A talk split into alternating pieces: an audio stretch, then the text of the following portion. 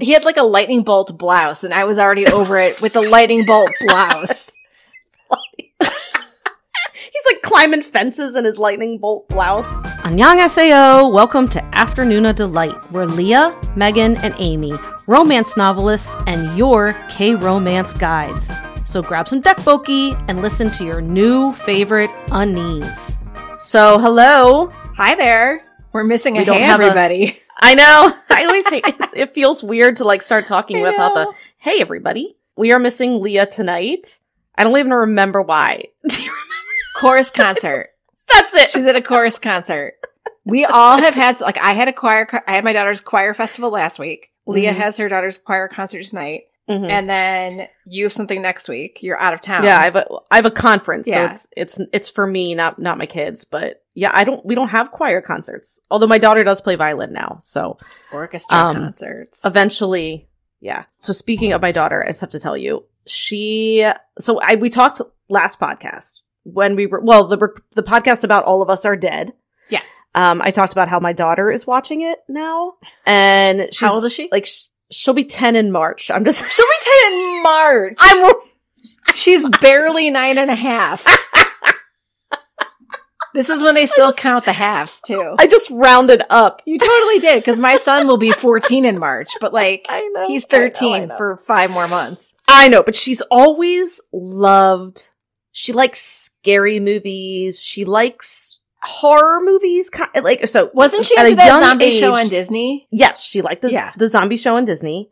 Then she she watched Sharknado, and I'm talking. She watched every Sharknado multiple times. I watched Sharknado like- with Connor when he was younger too. Yeah, she was like six. I mean, it, but it was like this is the thing. She really she likes like Gore. monster type violence. I don't think she likes you know people being violent. That- like she that's doesn't the like only that. violence I like is monster. I mean, and, Same. And, I don't mean like I like it, but that's the only violence I'll tolerate because I don't want to see people hurting people. Right. And I don't think she does either. Yeah. So, but she loves that type of stuff. So she had originally watched Stranger Things. And, you know, I think I've mentioned that before, but she loves Stranger Things. Like, I mean, deep dive into that sh- show, like, cried every season. Cause, you know, in every season, there's like a beloved character who dies. It's just the way it is. Cried and cried. And yeah, and she just really likes, like, she likes to be scared. She's been asking to go to like haunted woods around me, but we live in Pennsylvania and the haunted woods around here are like no joke. Has she watched So- A Quiet Place?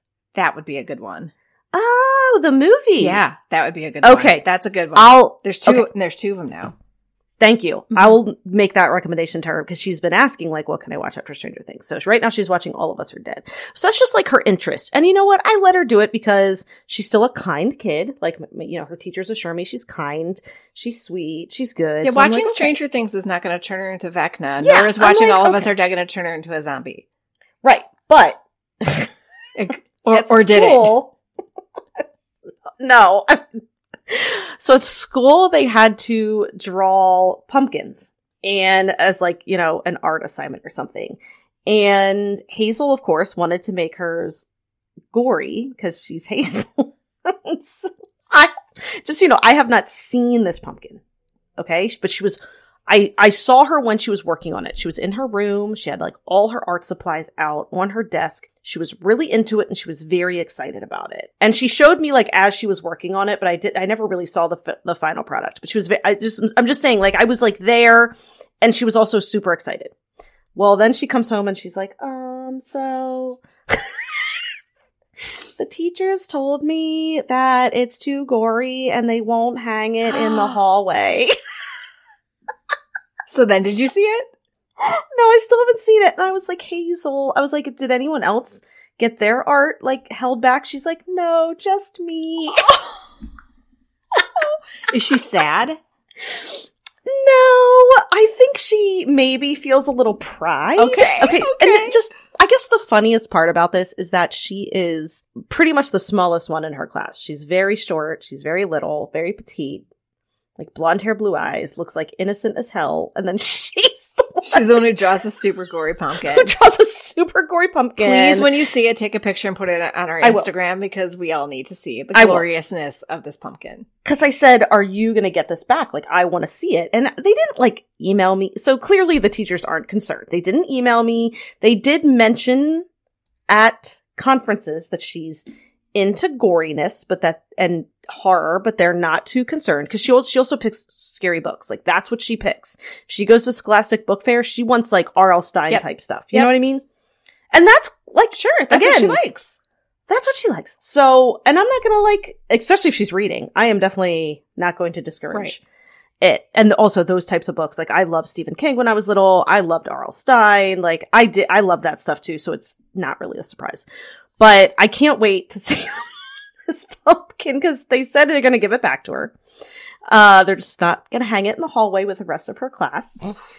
I was worried she was going to be upset, but she's not. So that's good. But I just find it hysterical that like my little girl got her art held back. so gory. I can't wait. Like, how do you make a pumpkin gory? Like, I want to see. I guess she said like she had a knife stabbing it, which you know that might do it.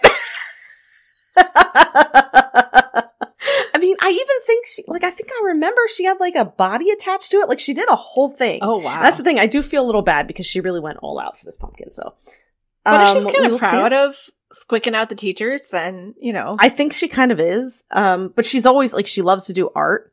So that's another thing. I bet it looked very realistic. like it's not like it was a bunch of scribbles and she's like, "This is a knife stabbing a Right. pumpkin." Like you could probably really tell it was, you know. I cannot wait to see it. We need a picture. But then for. Halloween, she's dressing up as an M and m Like she's not. not like a zombie friend- M&M. No, not a zombie M&M. She might try to. Well, that, I mean, honestly, her Halloween costumes were always really crazy. She was a zombie cheerleader one year. I, I don't know if you remember those pictures because I went all out. She was a really good zombie I feel like cheerleader. you do. Yeah. Yeah, and then she was like a zombie angel one year. I mean, maybe I'll post some of her Halloween costumes that I've done because she definitely likes the gore. This was actually the nicest costume she, she'll probably ever uh, have. But anyway, we're not speaking about gore tonight, though. Well, not really. No, No, not really. We're speaking about hospice life. that sounds so weird. I mean, I don't know of a good segue Yeah, from, I'm from sorry. gore from from zombies to hospice, but Yeah, you know, it's where we are. Whatever. I'm I'm frazzled. I had my own kids like parent teacher conferences tonight. I literally was like walking in the Yeah. door and we're supposed to be logging on, and then we had technical issues, and yeah, here we are. So we got it sorted out now, we're good. We're good. So and we are excited to talk about this drama. we are. lot, I mean, like we let's both loved it. let's start by stating an Yeah. undeniable fact here that we here at Afternoona Delight are Ji Chang Wook fangirls. Woohoo! And I think it's safe to say that other than Eternal Love by Michael Learns to Rock, or MLTR as we know they're now called, Ji Chang Wook is one of the things we love most about the drama Healer, which is why we were thrilled to find out that he had not one, but two new dramas in 2022. And while we were compelled to binge The Sound of Magic, the drama left us with much head scratching and a still unquenched thirst for a story that would grab us by the throat and give us feels upon feels upon feels. And then came If You Wish Upon Me. So, Megan, did this drama bring the feels? So I do. I want to mention a couple things before I like outright answer this question. Okay. I will tell you that when I first heard about this drama and that Ji Chang Wook was starring in it, and I remember that the premise was just like I read about it on Twitter. So I first I read the title "If You Wish Upon Me," and I was like, Ugh. and then I read the premise, which was like, oh, you know, Team Genies fulfill wishes of hospice patients. I was like, are you freaking kid? Like, I am sorry, but I was like, I'm that's not up my alley. Like, I'm not into this premise. I'm I'm kind of disappointed. I want to see Ji Chang Wook in something cool. Like, I was really not into it. You know, n- I wasn't happy. So, you And reluctantly hopped into episode one. Honestly, When it dropped, reluctantly right? hopped in. And the reason I did was because then I started seeing some like stills from the first episode, and Ji Chang Wook is like covered in tattoos, wearing gangster suits, and I was like, wait a minute, what is happening? Because Ji Chang Wook covered in ta- tattoos, wearing gangster suits, is up my alley, like tenfold. So I started watching the first episode, and I remember you said, because I was like, guys, I am. I'm obsessed. Like I was really- After every episode in our Yeah. Slack chat, she's like, after every episode, you guys, I am so Yeah. obsessed with this drama. I'm so obsessed.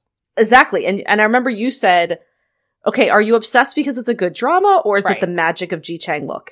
And I will say a little bit of both, but definitely the magic of Ji Chang Wook is what made this drama for me as compelling as it was. Uh, and, and I would say an amazing cast. Yes. Like the acting of this drama. Oh my God. But Ji Chang Wook definitely helmed this thing.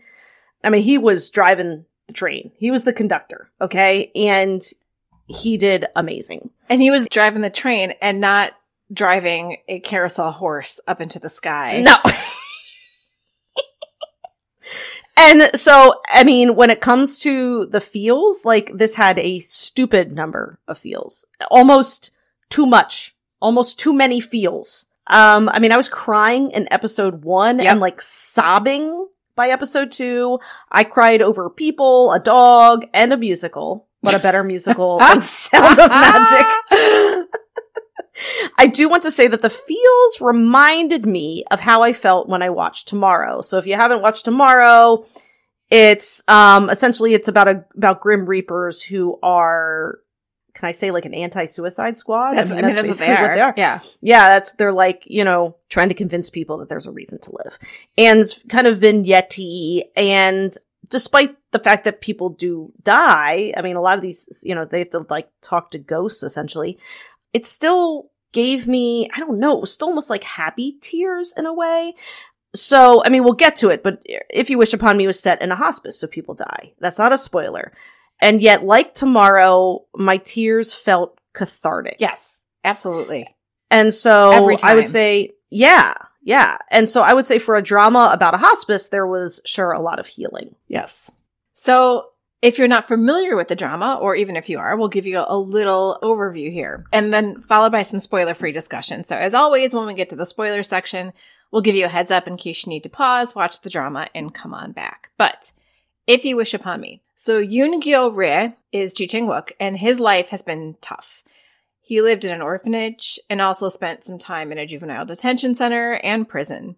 Okay, the, the drama starts with him getting out of prison. And he struggles to basically live a normal life. He begins to volunteer at a hospice. And there, along with his dying dog son, this is not a spoiler. We know son is dying in episode Yeah. one. You know he's terminal right Yes. away, unfortunately. Yep. He works with volunteer leader, uh, volunteer team leader Kang Tae-shik, who's played by our, one of our favorite ahjussis, uh, Sung Dong Il, and nurse So Yeon Ju, which is played by Soo Young. All three are part of Team Genie, a group of volunteers who grant last wishes to hospice patients before they die. Much of the first half of the drama, like Megan was just saying, involves vignettes of certain patients, their wishes, and how Team Genie turns dreams into reality. But on top of that is the frame story of Yoon Gyo Ri and his struggle to find happiness, to believe that he deserves happiness, and to learn how to open his heart to an unlikely found family, and of course, a little bit of romantic love. As Megan already brought up, this drama is not for the faint of heart. Most of the drama takes place either in the hospice or on a Team Genie mission, which ultimately ends in a hospice patient dying. Trigger warnings for abuse, self harm, suicide, death by natural causes, death by a very tragic accident, and death by murder. it's a lot. It's a lot. Which leads me to our next question Is this a bingeable drama? Why or why not? I mean, it's so hard because I really think it depends on what kind of mood you're in and how this drama hits you. So I was watching it live for the first half. So that means I only had to watch two episodes a week and I would wait because, you know, it, it aired like Wednesday and Thursday, I think. And I would wait on, wait till Thursday because I wanted to watch both episodes together because I knew I would not only, I would want more than an hour. Yeah. You know what I mean? And I think that if all the episodes are out, especially the beginning, I really think I would have like binged it like crazy and immersed myself in it. I think I just watched it at the right time for me. I don't know how, really how else to say it because I, I do think maybe if you're, I don't know, having a bit of a rough patch, maybe you should stick to a rom com. But for me, I don't know. It was just like Yeah. worked. And I think part of it is, I mean, you start the drama and Gyo Ray is absolutely just tragically damaged. I mean, it's sad. And I think part of that, that kind of character is always going to get me to binge because I just want to get to that part where his like shell starts cracking.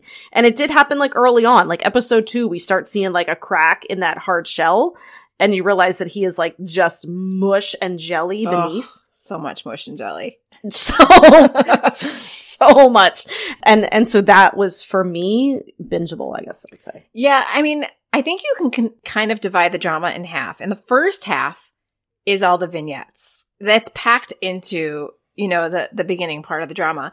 And for me, that was hard to watch because they, I, I'm telling you, like you have these random patients at the hospice and in two episodes, let's say their vignette takes two episodes, you're completely immersed in their story. Like they're complete three dimensional characters. You care about them. You know that they're going to pass away.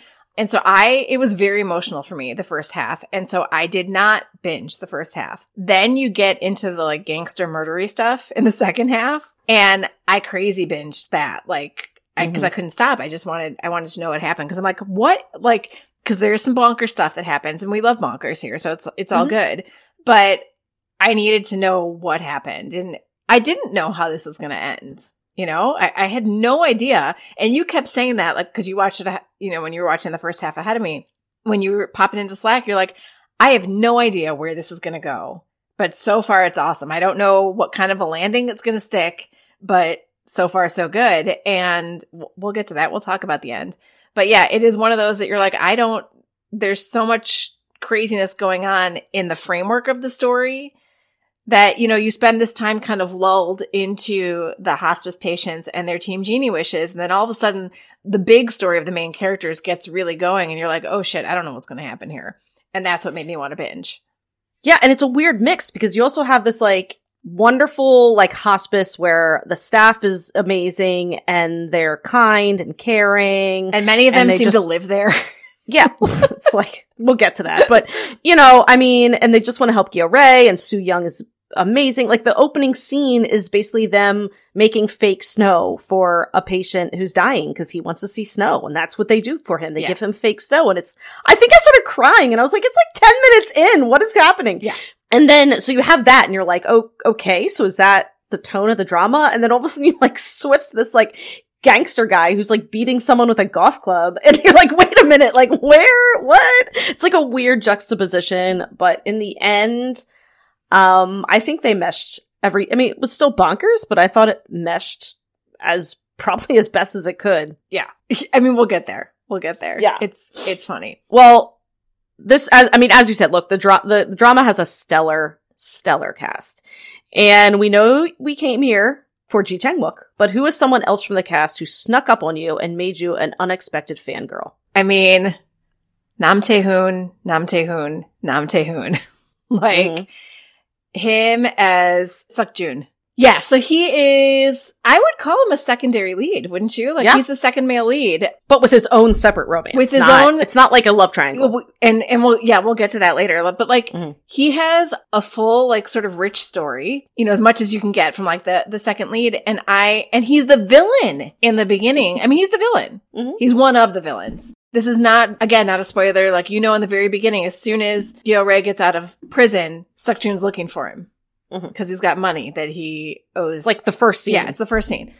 But I I kept texting Megan and I was like, why am I so like ass over elbows, like wanting a happy ending for this guy? I'm crying for him. Like and he's a million red flags. Yeah, so many.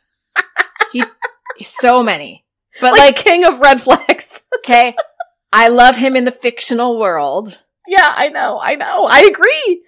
I just, yeah, I, yeah, I mean, Nam Tae-hoon. What else is he in? I need to know. I want to, you know, is he a male lead in something? So when I looked him, I looked him up, you know, after this, Mm-hmm. and he's got, he's got a buzz cut, just for, eh, for anybody who's listening. He's got a buzz cut in this drama. So when I looked him up and saw him with hair, I'm like, who is that dude? Oh shoot, I have to look that up. He looks so different. Oh, I love him. I know. Yeah, I mean, same. I, I gotta, you know, Nam Tae-hoon, I'm gonna look what other dramas he's in because I want to see him. I mean, he's so antagonistic and such a jerk and so many red flags. But, But oh you feel God. for him. yeah. Um, And he's like, not, he's, and he's, he's not like 20 years old either. He's born in 1987. So he's not, you know, nice. Okay, so like five years younger yeah, I mean, he acted, Nam Tae-hoon acted his face off in this role. Yeah. I mean, fantastic. It was a surprisingly emotional role, and I didn't expect that. So I thought he was going to be kind of a one-note antagonist, kind of like a gangster guy. He might have a little bit of a story, but I fully did not expect where they took his character. And Yeah. I freaking loved it. So, I mean, yeah, it's so hard for me because there's so many good cast members, but he's one of the ones who's really going to stick with me. I would say the other, I really, really loved Yang Chi Hoon. So he's the doctor at the hospice and he was like, he was walking green flags, like through and through. Yeah. He was very type A. In a way, he kind of reminded me of Amy because he's like, give me the rules. I understand the assignment and I will follow those rules and I will do the assignment. But like, those rules are in place for a reason and Especially we're going to like follow at, them. Like I felt for him because like at a hospice, like he was against the whole Team Genie situation because it like it sometimes interfered with patients' medical Yes! care. That's what I'm saying. And Like, he's he- a doctor. he's a doctor. Like, I never faulted him when he was like, you guys gotta chill out. Like, I never faulted him. And he was so cute with his little glasses and his little white coat. And he really cares about the patients. He kept the hospital running. He's kind. He gives good gifts. He takes Soo Young on good dates, but he's just, he's not right for her. No. I mean, this was not a There love wasn't triangle. chemistry. There wasn't There was no chemistry, but he's so sweet. So, so sweet. And I just really, I felt for his character, but I also, I really did love the role. And I thought the actor did a fantastic job because, and again, I, I like that they didn't kind of just make him this like bland doctor. right. They really gave him that like type A personality that made sense for who he was and gave him a natural conflict with Soo Young and Right. kind of like with Team Genie. I thought it was really, really good. I liked him too. I want to back up Yeah. for one second back to Sukjun just because I thought Yeah. of a really good comp for him, and that was Okay. Kwang Il from My Mister. So Kwang Il played by Jang Ki Yong, who he was the one, he was the loan shark who was always, yes. yeah, Yes. I would say that that is very, a very good comp. a good comp character in that, like, I, that was another one where I was like, I love this guy. I should Yeah, it's a good comp. not, but I do. You know, No, it's like a terrible guy. But you understand, Um, but, but he had, but it wasn't, he wasn't terrible for being terrible's sake, right? Like he was broken and Sukjun is broken and Yeah. there's, I would say Suck reasons. June's e- is more Yeah. sympathetic. I'm sorry, that's the word I was looking for. Yes. He's more sympathetic. But oh yeah. Gosh. I just want to go back to that story. Like I honestly wanted to like live in that storyline with him. I want a whole drama of them. and oh, I want a whole drama of them. I do. We'll talk, we'll talk about them. We'll talk about We'll them talk. a little bit. But like, again, this is not a spoiler because you know in the beginning, but, and this is you and me, Megan. Like, why do we keep watching dramas with dying dogs? Like right? terminal Leah doesn't have dogs. to do this. I want to. I want Leah to watch these because I want to know if she even cries over these dogs. I'm not saying she's like cold hearted, but she doesn't really care about pets a whole lot. And I'm just curious if she would cry as hard over these dogs as you and I have. and then we'll have her watch Imaginary Cat. Like she'll never watch these, but yeah. Like yeah. I'm just I'm I'm tired of crying over dogs that I don't own. So I and that aren't even real. right. I will say this when we watch tomorrow, and again, not a spoiler. Everybody that they're helping, some there's some like you know suicide situation, and sometimes it's because they're terminally ill. There's a terminally ill dog, and I Yeah. I messaged Megan. I'm like, okay, episode nine is about a dog, and I'm like, I thought I was gonna like laugh it off. And then I messaged her after the episode. I said, and now I am crying for a dog named Kong. Kong. Like a I'll never forget Kong. little dog named Kong. And I cried. Yeah. And I Like- cried for Sun. I have like two phases of my life, and that's before Kong and after Kong. Okay, like that dog's death impacted me so much.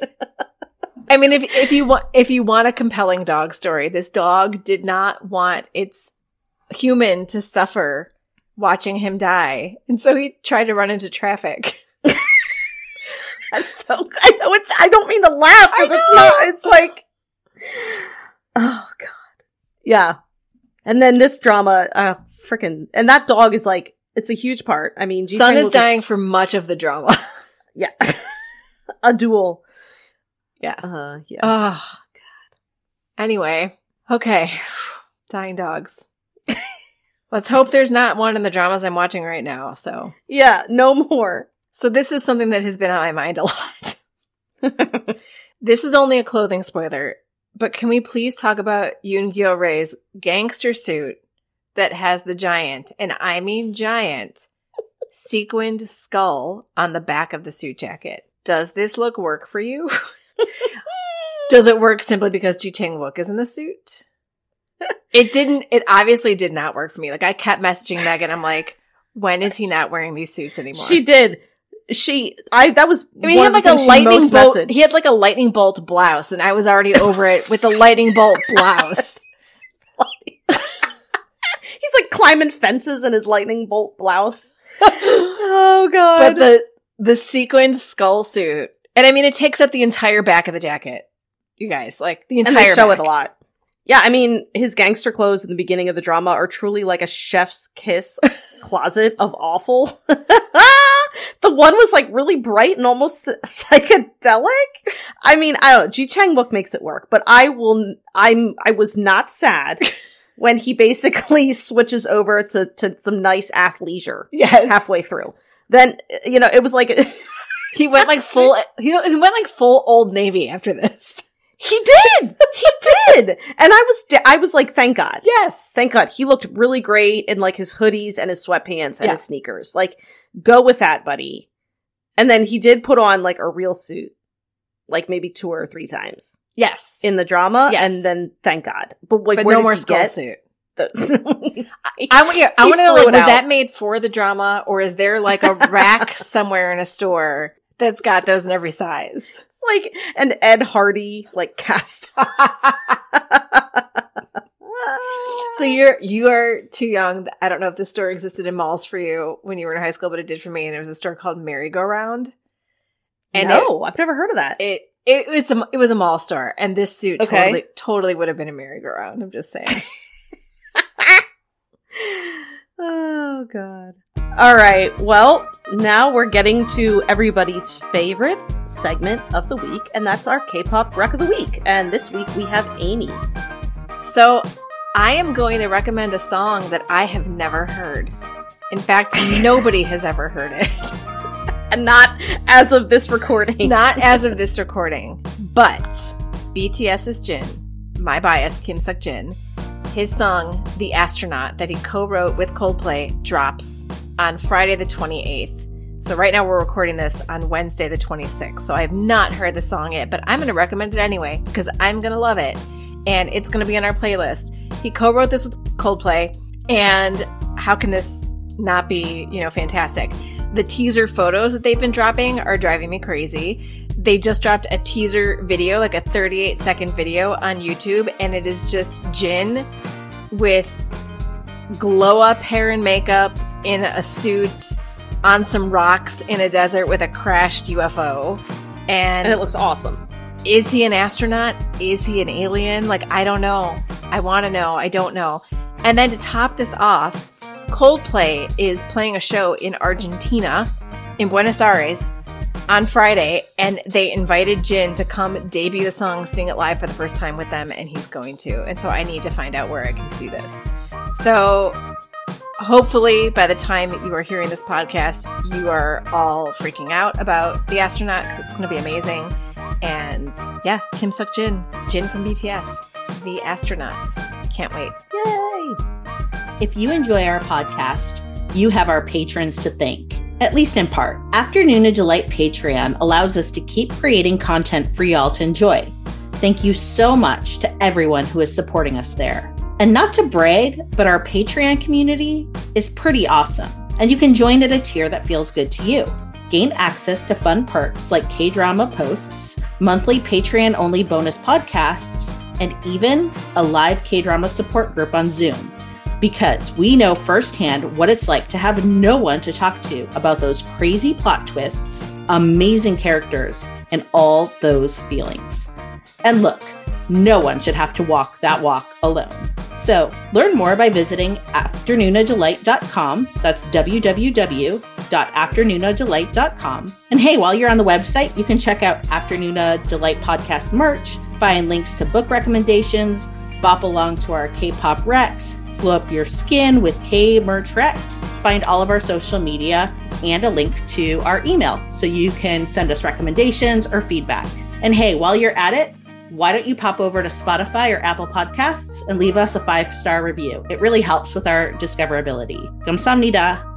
So, time for Spoiler Town, which means you're welcome to stay with us if you've seen, if you wish upon me, or if you don't mind getting spoiled. I will say, if you do plan on watching If You Wish Upon Me, I think you should save yourself some spoilers. Uh, There I are think some surprises for sure. yeah, there's some cool twists, and I think you should, yeah, watch it. Otherwise, feel free to hit pause, come on back when you've experienced the wild ride that is this drama. So, speaking of wild ride, despite us both loving this drama, the plot does go off the rails at points. Did this detract from your love, or are you able to toss logic out the window and just giddy up out of Logic Town? on a flying horse on a merry-go-round. Stop! I'll never stop a sound of I magic know. references. I know.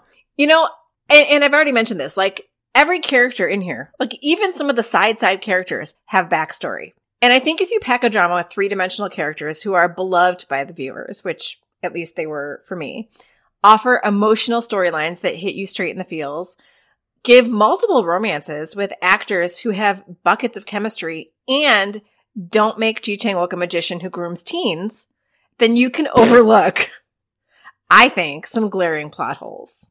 At least I Right. can. Yeah, I mean, I would say the last about four episodes really go off go off the rails. no one is calling the cops, despite many reasons to do so. There is arson, a literal gang fight in a hospice with zero security, and also apparently patients who can sleep through a bat crashing into a computer screen. And then an almost too late declaration of love from our secondary leads. I mean, it was bananas. And yet, like, I didn't care because, like Amy said, almost every single character, except for like the main villain, which we have to talk about. His story was was kind of bleh, but everyone else had really an Yeah. amazing story. Although the staff, the patients, just it was, you know, so full. I guess that's how I felt like it was. And yeah, if you make me care about the characters, I'll follow them through anything. And that's what I did with this drama. Yes.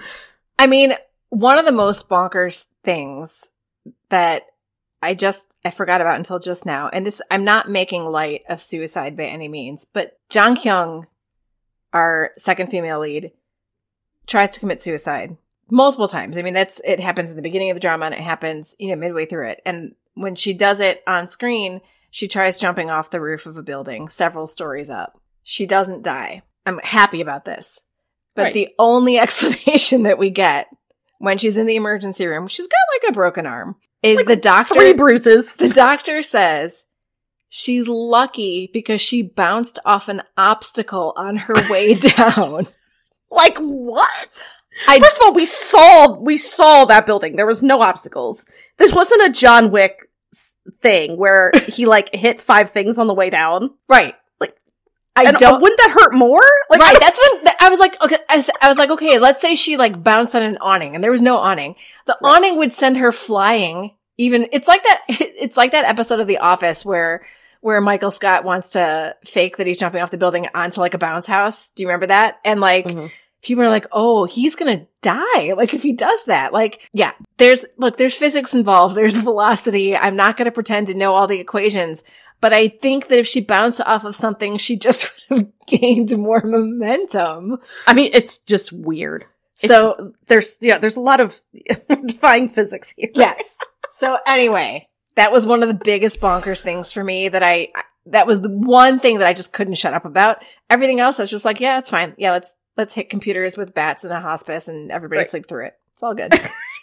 Sleeps through it. I just yeah, ah. I know. But in every other scene, if there's even like someone raising their voice, all the patients are like craning their necks. You know what I mean? It was like very convenient when like patients were overhearing yes. things. So as we talked about earlier, this drama is told mostly in vignettes in the first half, and in the second half focuses more on our leads and like kind of the gangster type drama. So what was your favorite vignette and how much did it make you cry? So all of them made me cry. But the one that really got me, I think, is a little bit of a surprising one. And it's the one with Sujin's revenge wish for her boyfriend who was involved in a hit and run. And here's why. So first, like a bit of context if you haven't watched and are still listening, or if you forgot this one, but Sujin, played by Jun Cheon, is a volunteer at the hospice. She's a high school student. She's so cute. I She's so her. cute. But she's a bit of an outcast at school because of some supposed shady goings on at her parents' karaoke parlor. But one person does not shun her, and that's Hyung Jun, played by Yeo One of the boy group Pentagon. So one night, when the two are talking on the phone together, Hyung Jun is crossing the street. Again, this is at night. So we know that's the kiss of death in K drama, crossing a street, especially at the night in the nighttime. Yeah. He gets hit by a drunk driver who we later learn was driving with his preteen daughter in the car. The man flees the scene because he's a, you know, like a big CEO. He flees the scene of the crime, but Sejun figures out who the culprit is and wants him to pay. So she lies and says that Hyung Jun like basically had like a moment of consciousness because he's in the hospital in a coma. She lies and said that he says that Hyung Jun had a wish for Team Genie and it was to expose the driver and you know make him pay for what he did. So she shows up at his daughter's school and confronts the girl for knowing what happened and it's terrible and heartbreaking. And at the end of the ordeal, the young girl hugs Sejun and Sejun loses it because the girl should hate her for what she just did to her. And instead, you know, this young girl, this girl younger than her is reacting with compassion, like something that she's never gotten from her own peers. And then she convinces her father to tell the truth and they actually go to the hospital and he admits what he did. And I think a big, one of the big themes of this drama is kids paying for the mistakes of their parents. And we get to see Sejun learn this by apologizing to the girl, telling her that it's not her fault, and hopefully easing her own burden of her own parents, you know, sort of like shady business. And then she also learns that revenge does not satisfy like you think it would. And I don't know, the Mhm. connection between these two girls at the end of that vignette just really got me. And also Hyungjun doesn't die the end. Surprise, surprise. Yeah. I really loved the high school character, So Sojun. I just like I like that they give her like a back like I like that they give her depth. That's what I'm saying. Like this drama had so many characters with so much depth. And I really loved that. And that yeah, that story was one of my favorites and I I should cry a lot. But I'm going to have to go with Im Se-hee, played by a pod favorite Park Jin-ju. I truly haven't seen her in a role like this, so she's usually very plucky and snarky and fun loving. But in this, um, she's dying of cancer and she's in pain and she's sick and she's not always nice. You know, she calls Soo Young, uh, the female lead, a bitch at one point because she's like, give me pain medication. Yeah. And she's sort of a cynical realist, which maybe sounds like an oxymoron, but just go with it. I liked her character. I thought she was unique. So her dream for Team Genie, because she's she's she is dying, is to star in a musical with her actor crush Pyo Gyu-tae. So she wrote this musical, which makes it all the more special, and she gets all the staff to play parts in it. And I love this plot point because while it's a vignette and it's like focusing on Se-hee, it further shows how close the staff is Mhm. and how Gyo Ray is being drawn into this found family. Like this, all of it was meshed very well. It really like all all the vignettes with Gyo Ray's journey, which is one thing that I felt was a little lacking in Tomorrow. I thought the vignettes took over, and I wasn't getting enough of like the main lead story, and that was I would say absolutely that's not the case with If You Wish Upon Me Agree. yeah, so there's some drama around the musical because her health takes a turn for the worst, and our poor doctor is like, she can't do this. This our poor beleaguered doctor who's just trying to do the right thing, but she kind of you know rallies and she performs. And she's beautiful and she sings like an angel. And there's a point where her boyfriend shows up, and you don't know who this guy is. He just kind of shows up and he's he's watching this musical. Because you think she has a crush on the idol. yeah, on the actor. Yeah. And then we kind of get this like flashback and we realize that, you know, this is her boyfriend. They were in love and they both wanted to like be musical actors together. But then, you know, she got cancer and, um, he had to quit because of like vocal issues. And it was like watching this flashback of kind of like their dying dreams Yeah. is so sad. it, it really was. But then it's also beautiful because then he comes up on the stage and they perform together.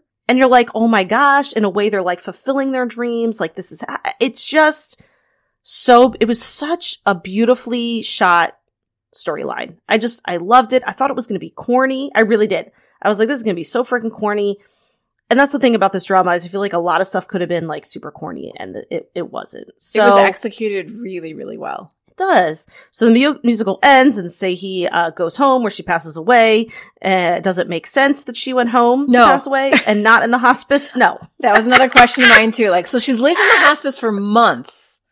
Then she does her musical and then goes home. But maybe Yeah. maybe it's because she knew that that was it. Like that was you know there's nothing And then they were- do. And then they were, she wrote essentially like a note to the staff and they were reading it and I was losing my mind Yeah. crying. I was crying so hard. I had to like pause it. She I was, like, can't even- apologizing for being mean and yeah. Yeah, which none of them ever took it seriously, like, No. or took it personally. I'm sorry, because they know she's like in pain. She's dying and, ugh. It That, that just, I think that was like episode five or six around there and it just really got me. It was really good. Yeah, so let's talk romantic chemistry. What do we think of our leads, Ji Chang Wook and Soo Young, as far as their on screen connection? I mean, this was the slowest of slow burn romances, and I bought every single second of it. Like, I truly believe I watched two people fall in love, like, first fall into like a fun kind of friendship and then fall in love. Like, I seriously like think that these two were meant to play romantic leads together. 100% their chemistry is amazing. And they were one of those couples i've talked about this before they were a couple who made me feel like they would make it long term like i Mhm. fully believed it that they would stay together. They even Um, talk because- about it. They're like, I love that they even like talk about like, do we have a future? And like, yeah at the very end Yeah. he draws them as old- as old as elderly. And it's like i hope i get to see you like this i want to see you like this. Meaning like i want to grow old with you. I was like now that was freaking cool as hell. That was good. I that loved was. it um and he does and draw throughout the drama too, so he didn't just Yeah. randomly draw her as an older woman. Correct. Yeah. he, of course he can draw Yeah. because he's Yosuke Ray. But I would say too that they didn't just have a romantic chemistry, but they had like a friend Yes. chemistry. That's what I mean. Like you And see I- them fall into friendship and then fall into love kind of Absolutely. thing. They were like supporting each other. They wanted the best for each other. I mean, I would say Gyo Ray definitely hurt her a couple times because he's a little misguided and like emotionally stunted, but it was because he thought he was doing the best thing for her. And to, a- to a degree, like I thought he was kind of right.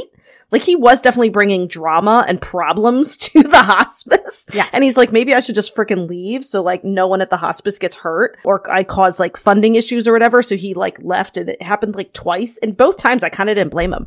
I was like, yeah, I mean, you probably are causing a whole bunch of issues, but of course you still are rooting for the couple. But it was, I just, I love them together. yeah, they were fantastic. So this might be the first drama where I don't have a solo second lead syndrome situation going on, but instead have like second lead syndrome for the whole second lead couple. Suk Jun, played by Nam Se Hoon, as we already mentioned, and Ha Jun Kyung, played by Won Ji An. They, along with Gyo Ray, grew up as orphans. They, along with Gyo Ray, got roped into a life of crime in order to basically just stay alive. I cried almost as much for Suk Jun in this drama as I did Gyo Ray.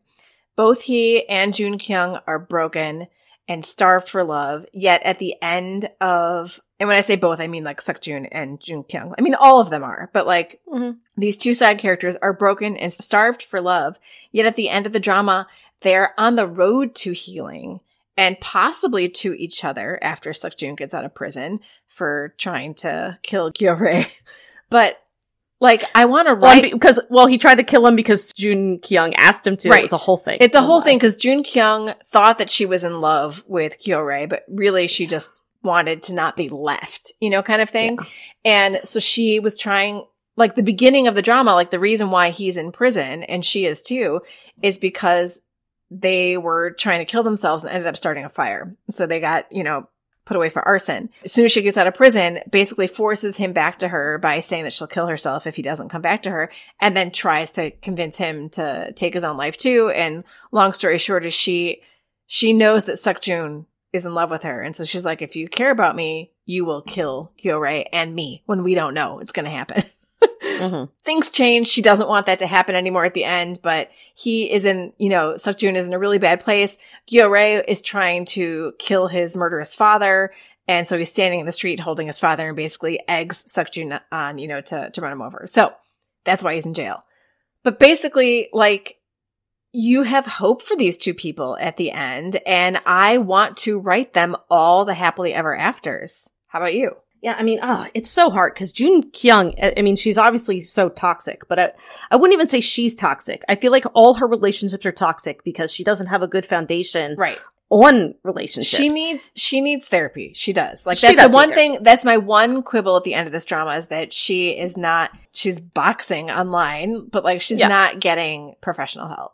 She was basically like a cam girl, so she, she like Mhm. she that was her crime. I, well, I don't. Is, is Well, she was forced to do Korea? it. Like she was locked. Yeah, she was. Yeah, and she was was locked forced in a to it. room. Yeah. So, oh man, I mean, I, I loved though what they did with her character. I, excuse me, meaning I loved that they gave her depth. They gave her reason. They, like, they made us understand her. They made us sympathetic. They, she wasn't just this, like, static foil for the main couple. Right. And I really, I really appreciate that. And once I realized that, like, Suk Jun had this, like, undying loyalty to her, I mean, I was like, oh my God. By the end of the drama, I almost wanted to see them on screen more than, Yeah. like, my beloved Gyo Ray. Yeah. I'm always going to be a sucker for unrequited love. And the moment when Jun Kyung like really learned the truth that, you know, who Nam Tae Hoon was, how, how long he'd known her and cared for her when they were kids. Suck That's like a whole- Suk Jun. Nam Tae-hoon is his real name. Oh, Suk Jun. uh, yeah, you know what I'm saying. you know, she was so broken. She thought everyone had abandoned her. And if it, that was her dependency on Gyo Ray was not about love. It was definitely about just being dependent on someone. She just didn't want to be left. She wanted someone with her. And, you know, she went into full panic mode when she learned the truth about Suk Jun. And it was heartbreaking to watch. I mean, I was crying because she was like, Oh my gosh, I, I asked him to like kill for me. Yeah. I asked, you know, like this is, uh, why did I, you know, you can tell she just is like, what the hell is wrong with me? so, I mean, Suk Jun was a broken man and Jun Kyung was a broken woman. Um, but I think they understood each other and, and saw the truth in each other. I, I will say at the very end, I was a little worried that Jun Kyung kind of just like replaced Gyo Ray with Suk Jun and she was just going to be like essentially just dependent on another man. But they definitely gave her some more agency and they gave her like an independence. I mean, she was, she still has this like fan base online. So she was like, okay, I'm still gonna like, I'm gonna, now I'm gonna like try to get healthy. Yeah. And so I'm, I'm gonna like box online. I'm gonna talk to you about how I'm gonna get healthy. And like, do I think she needs therapy? Absolutely. But I still felt like they were, I was almost, as much as I didn't want Suk Jun in jail, I was like, that's probably the best for both It's, of it was realistic. Yeah. yeah, yeah, it was realistic. He should go to jail.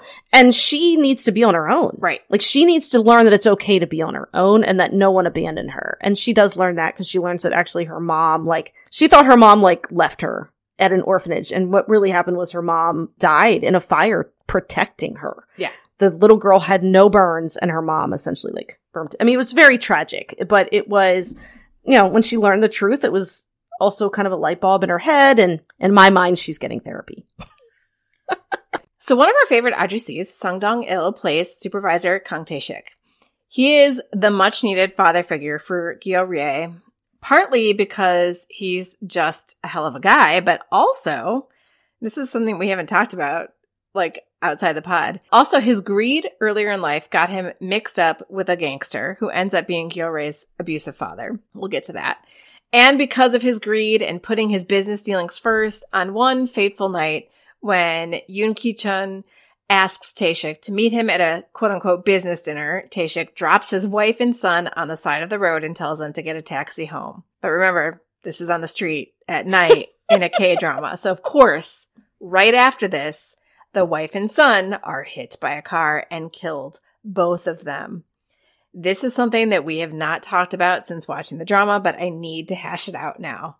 I loved Taeshik. I cried for him at the end, but like, what do you think of his motivations? Like, do you think that he does what he does for Gyo out of the goodness of his heart? Or is it driven by guilt over what happened to his own son and the responsibility that he feels for it? I mean, I really think it's a little bit of both. Because I think he wants to be a better person. I mean, that's a very clear Yeah. goal for him.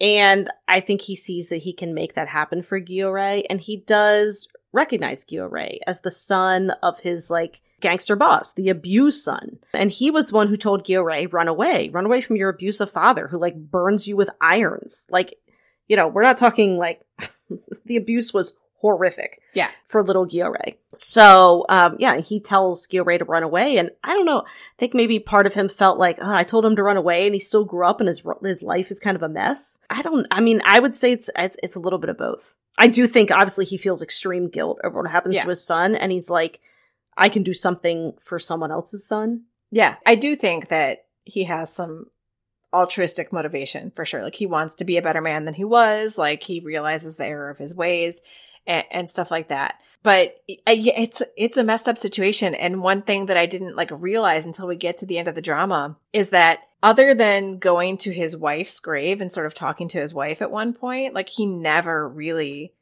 talks about that situation with anybody. You know, so I, I wonder what that has been like for him for the past however many years, you know, living with that. It's there's some rough stuff in this drama, everybody. Mhm. There there really is. Yeah. And a lot of it. It's like everyone's got this like, ugh, depth and it's all emotional and it's hard. It is. Well, speaking of that, which scene in this drama made you cry the hardest? I mean, it was the end. The surprise beach birthday party for Gyo Ray, where everybody, you know, had Gyo Ray thinking that he was going to the funeral for Kang Tae-shik before Kang Tae-shik passes away because he does have cancer, which he was getting, you know, chemotherapy for, but apparently a car accident sped up his demise. getting I mean, we'll go with it. I know, I know. But yeah, so so Taeshik basically plans he tells, you know, sends a text saying that he wants to have his own funeral before he dies. And Gyo Ray like tries to resist, tries to resist, and finally, you know, is convinced to go. And when he gets to the beach, it's a birthday party for him. Now he doesn't it's not his actual birthday, but like Taeshik is like, You're being reborn now, like with Team Genie. Like this is the day it's you know, I mean, like cheesy as it is, it's the first day of the rest of your life type of situation, and it's your new life. And it was like it, it had the framework of in the very beginning of the drama when Gyo Ray and Taeshik first happen upon each other. Gyo Ray has his dog and his dying dog in his arms, and he's on the beach in his gangster suit, and he is he's starting to walk into the water. He's like, I just we're just gonna end it all right here. And Taeshik stops him. And now here he is at the other end, you know, of the spectrum here, and he is kind of like born again, like a new man with a new goal in life, a new family. Uh, Like it was beautiful, and I cried so hard I was hyperventilating. Like, yeah, I think I, I think I was whimpering. yeah. I was like, oh no, it's a birthday party. I was like, oh, it was one of those where I was like, Yeah. like I would. It was like my ugliest ugly cry face. Yeah. and I was just Yeah. like, Nope. nobody's in the house with me. I don't care. I'm just letting her rip. Like, I get it. Yeah. I would say I cried hardest at that stupid dog's death. Son or or a duel. Oh my god. Like it wasn't just the dog. It wasn't just the fact that the dog was dying. It was Gyo Ray losing it. It was Team Genie supporting him. What they basically did is he's like holding his dying dog and they sit him in front of a chair and like show him like images of his Oh no, no, no. it's They- like a drive-in screen. that's it. Yeah, It's a drive-in screen and basically they let him tra- essentially like showing scenes. They're letting him travel with a duel. going like down like, like- going down a road or a sidewalk. Down- yeah, Yeah. I- I know. And the dog's like watching the screen, like loving it. I, just cause you can tell, just shut up, you can. You can. And it's like, it was, it and was then the emotional. and then the dog dies in his arms. it was emotional and it was drawn out and I hated it in a way because I was crying so hard, but it was so well done. And like I said, again, even the dog's death meant something for Gyo Ray's story. In a way, the dog had to die because it was again taking away another crutch that Right. Gyo Ray had. Yeah. That he kind of needed to shed. And he really did turn a corner. Once the dog died, that's when he finally started wearing more athleisure. and like, and like really devoting himself to the hospice. It was just a lot. Like it, it was an important. It was a beautiful scene. It really was. I'm like, and, you know, you know, as soon as you know, as soon as he sits down in that folding chair or whatever, folding chair. like you know, okay, so the dog's gonna die now. Like Oh buckle up. Here we go. God damn. Shout out to both Kong and this dog actor for dying beautifully. I will say runner up. This was again the end. So there is a staff member who we, this was a, kind of a really good twist, but there's a staff member who has dementia and we don't know it. And one of like the wishes that her husband has for her is he wants her to be able to go to, was it like Norway or Sweden? It's it's called like the Dementia Village, right? And I Yeah. looked it up. I'm gonna look it up right now. So No, it's in the Netherlands. The Netherlands. Yeah. Okay. So her husband wants her to be able to go to this village in the Netherlands, which is built specifically for, you know, dementia, mem- memory loss patients. It's like a whole village that's set up. Where they have like a convenience store and a hair salon, and everybody there is basically somebody who works for the Dementia Village Right. and cares for the patients. And in the end, like, I'm like, where's the storyline going? How are they freaking getting her to the Netherlands? And then they don't. And in the very end, it's like the it's like after the birthday. Cause it's like it it's flashes forward. They don't actually show Taeshik dying, thank God. I know. But they do speed forward and they show that he has passed, but it's not like they show the funeral. They, they, it's more like a memorial for, like, uh, they have like a memorial for him in the hospice and things. And then they show this character and she's like getting her hair done. And then she hands over genie dollars. And then you realize they built Team Genie made a own. whole Yeah. like village for memory loss and dementia patients. And I am like I am streaming tears at this point that they built this for her. I'm losing it because Well, there's I- more she's- patients then because there's more patients. Yeah, there's more. Like so, how There's- how they're managing this and a hospice, I don't know. I don't I don't know. care, and I I, don't I care. get. I don't care. Yeah, I don't care. don't care. It is. I mean, I. But it, I mean, I'm. I'm crying for for. Uh, it's just so special, so beautiful. It's this whole village with a freaking bus. I mean, I just. I loved it, and I cried really. I, I. That's the thing. I was like, oh my god, I need this drama to freaking be over. The whole the whole last episode kept making me cry. So this drama, surprisingly, has a lot of comedy. It does. Like we've talked about all of this hard, you know, sad stuff, but there are a lot of funny moments. Yeah. And I I love that we got that because it was a it was a pretty good balance, I would say. So what scene made you laugh the hardest? So Ji Chang Wook and Soo Young have a first date. And it is hilarious for a lot of reasons. so, first of all, when he asks her, he won't look her in the eye. They're like cleaning up the kitchen. And he's like, want to go out on a date with me? And he's looking down at the teapot. And she's like, are you asking the teapot out on a date? And cause he has to like cover up, he's just like, yeah, actually, I want to go on a date with the teapot. Like, do you want to come too? And so they go on this date, and you notice they're carrying the teapot with It's them so cute.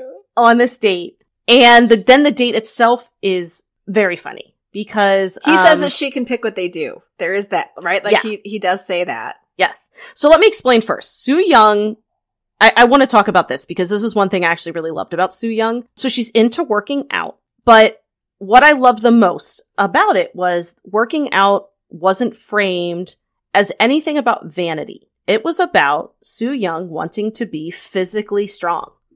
That's what it was about.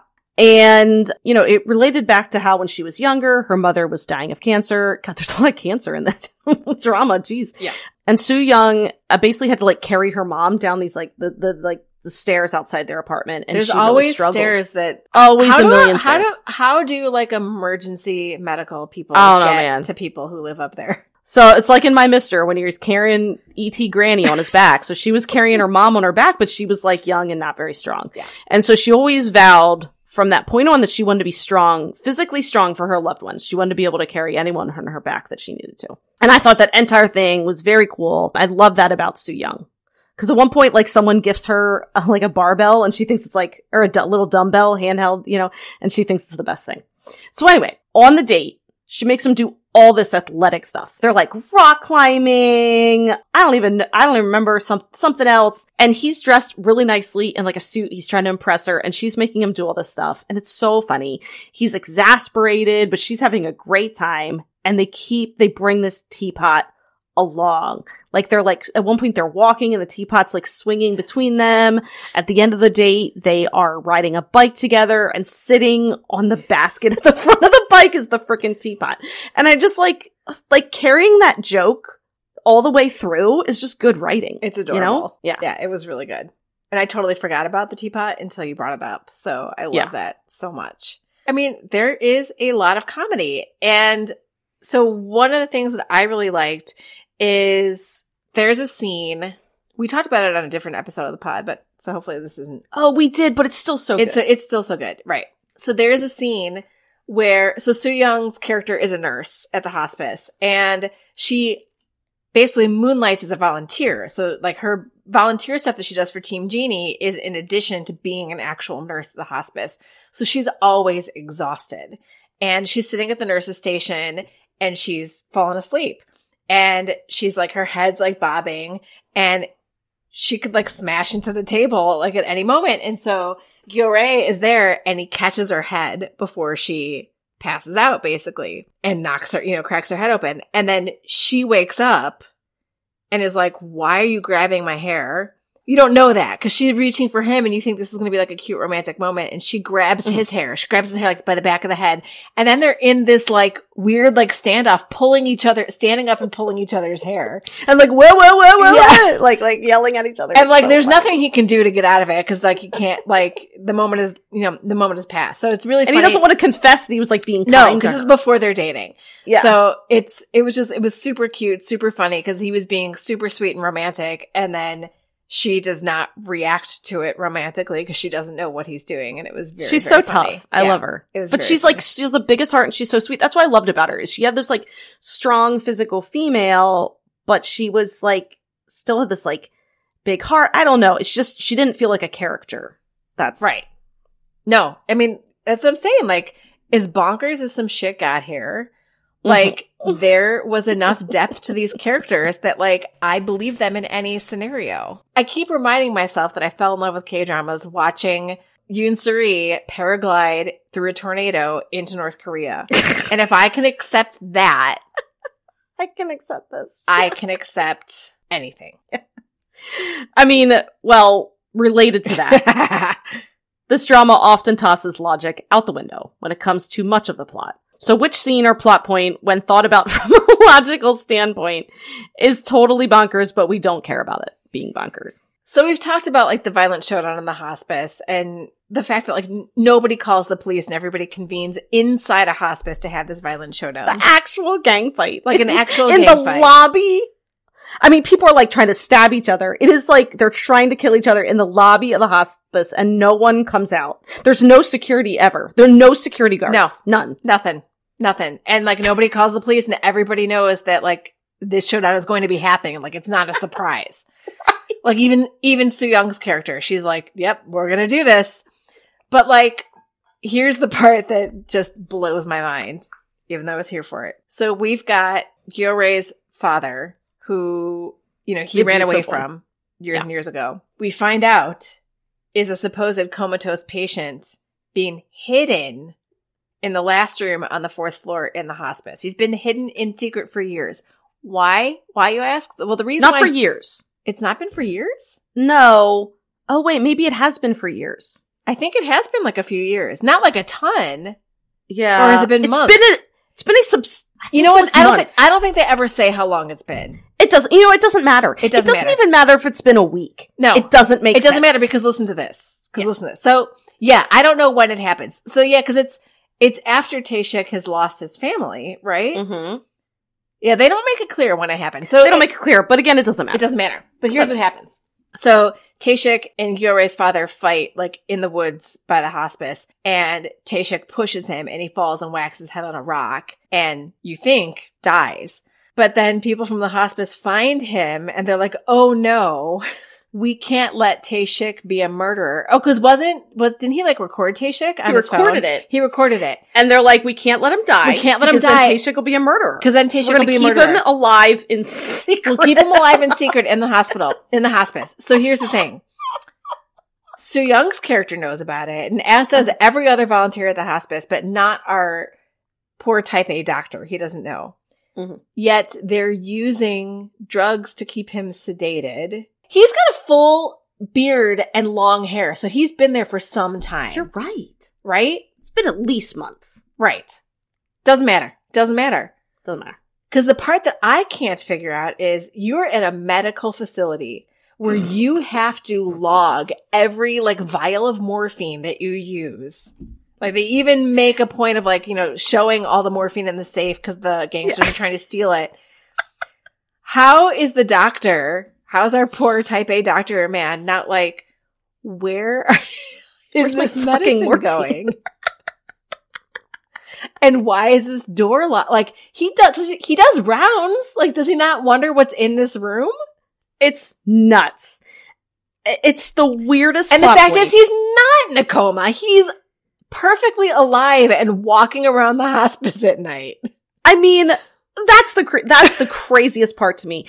The the I got to I got to tell you the amount of people that wander around this hospice who like Who are They don't have at the hospice? they don't have visitor tags. There's no security. I'm talking like this hospice is just the Wild West. Like it is crazy. Like I think I I think that was one thing I put in Slack at one point. I was like, dude, what is going on in this hospice? Like, why are people just wandering around? This patient at one point is just wandering around with sharp scissors. And you're just like, what, where did he get the scissors? Like, are they not locking up sharp scissors? Like, where is he getting these shears? It's crazy. And like, It's crazy. would they not lock him in the room? Well, that's another thing too. He's, Like he's a gangster. They know he has come and tormented Taeshik at the hospice before and like Yeah. caused damage at the hospice, has hurt people at the hospice. And Yeah. they know who he is. Like they, it's not like there's this oh yeah, random he guy. hit a, he hit a patient. he's like, I'm sorry, he's like a terrible man and they know it. so crazy. So how are they not locking him in the room? I can't. It's so crazy. It is so nuts. And then of course he ends up being Gyo Ray's father, which I just want to say, as soon as I saw like some bearded man in the bed, I was like, that's Gyo Ray's father. Like I knew, like I'm just saying, I just want to, I know I didn't tell you, but I believe I you. I believe you. swear to God, I was like, this is, this is happening. And then, th- I mean, that whole thing too is like, Gyo Ray knows, so at one point his father, he knows his father is awake and out of the coma, but he doesn't tell anyone, and his father pretends to not remember who he is. Like, Gichun is like, I don't know who I am, which is an act. And even when Gyo Ray knows it's not an act, he still just like lets him in the hospice. Like, he's like, no, like he still is, you know what I mean? I The whole know. thing is, and then his gangster buddies are like, we gotta go break Gichun out of the hospice. I'm like, Gichun can walk out on his own. Like, He doesn't need any help. he doesn't need any But then he wants to At one steal all the morphine, but not to sell. At one point, he's just walking around in his nice suit. Like somehow he got his gangster suit back, and he's just walking. ar- I mean, And it is- spreading rumors about oh, Gil Oh, Ray. yeah. oh yeah, the head nurse. Because he stabs the. Oh yeah, he stabs the social worker. He tells the head nurse to spread rumors about Gyo Ray. It's crazy. The, like that's what I mean. The end starts to go completely nuts. And what you find out is that the the asshole gangster guy who's been chasing down Gyo Ray and sending Sukjun after him Mhm. is basically Gil father's minion. So like Mhm. the crime lord that Gil has been working for ever since he was like a teenager is his father. And it's like no one ever put know. puzzle pieces together. I mean, it's uh, whatever. That's I- why I wonder if it was years because how did Gyo Ray never have any contact with the president? Yeah, that's true. That's true. So it's it's I I, I don't know. And you know what? It doesn't really it matter. doesn't matter. I still loved it. Like I still loved it, and I still thought that Gyo Ray healed from his emotional wounds. I mean, I still think he needs therapy, He does. But But he learned that you don't have to bear pain in silence. Like that's what, you know, that's what Soo Young's character, he overheard Soo Young's character talking to another hospice patient saying like, you can say when you hurt, like you should say when you hurt, like let people help you. And so he's getting there.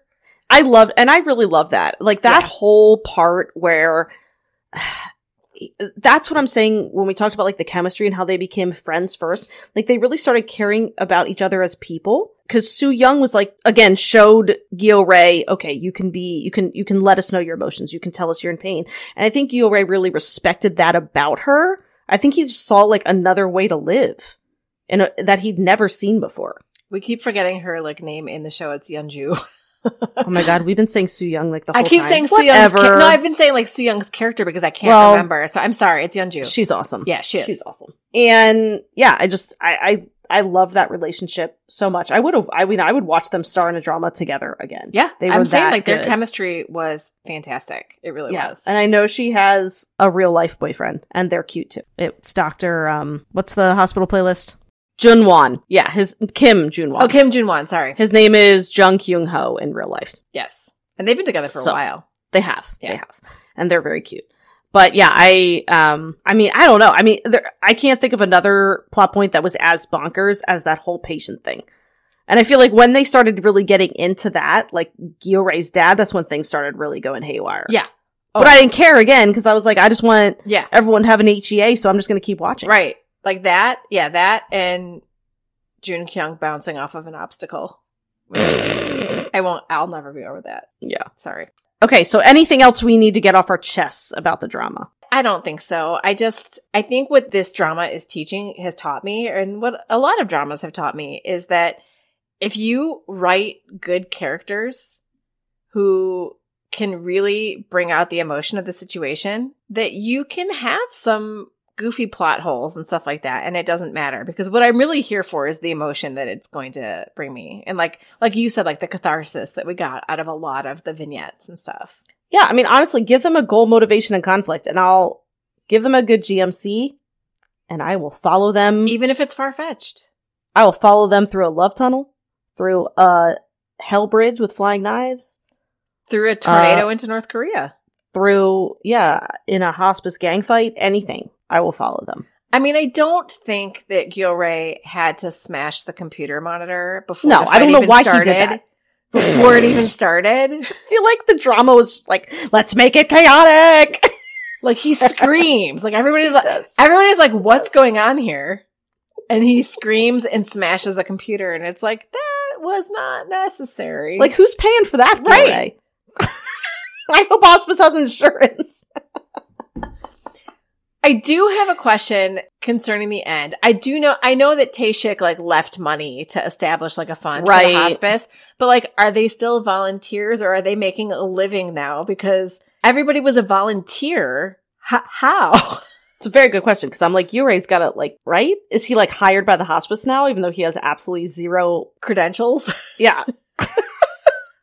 I don't know. I'm Don't just know. going to pretend Yeah. like he does. I'm going to pretend. Taeshik was, Taeshik was saving and saving money, like every dollar that he got. So I'm just going Right. to pretend that he put away enough over the years to pay everyone's salary. Yeah. And now he's just in perpetuity. I'm just going to pretend. Just totally pretend. It Oh was a really good ending. I will say for a drama that was this, I felt like a lot of very satisfying endings. Yeah.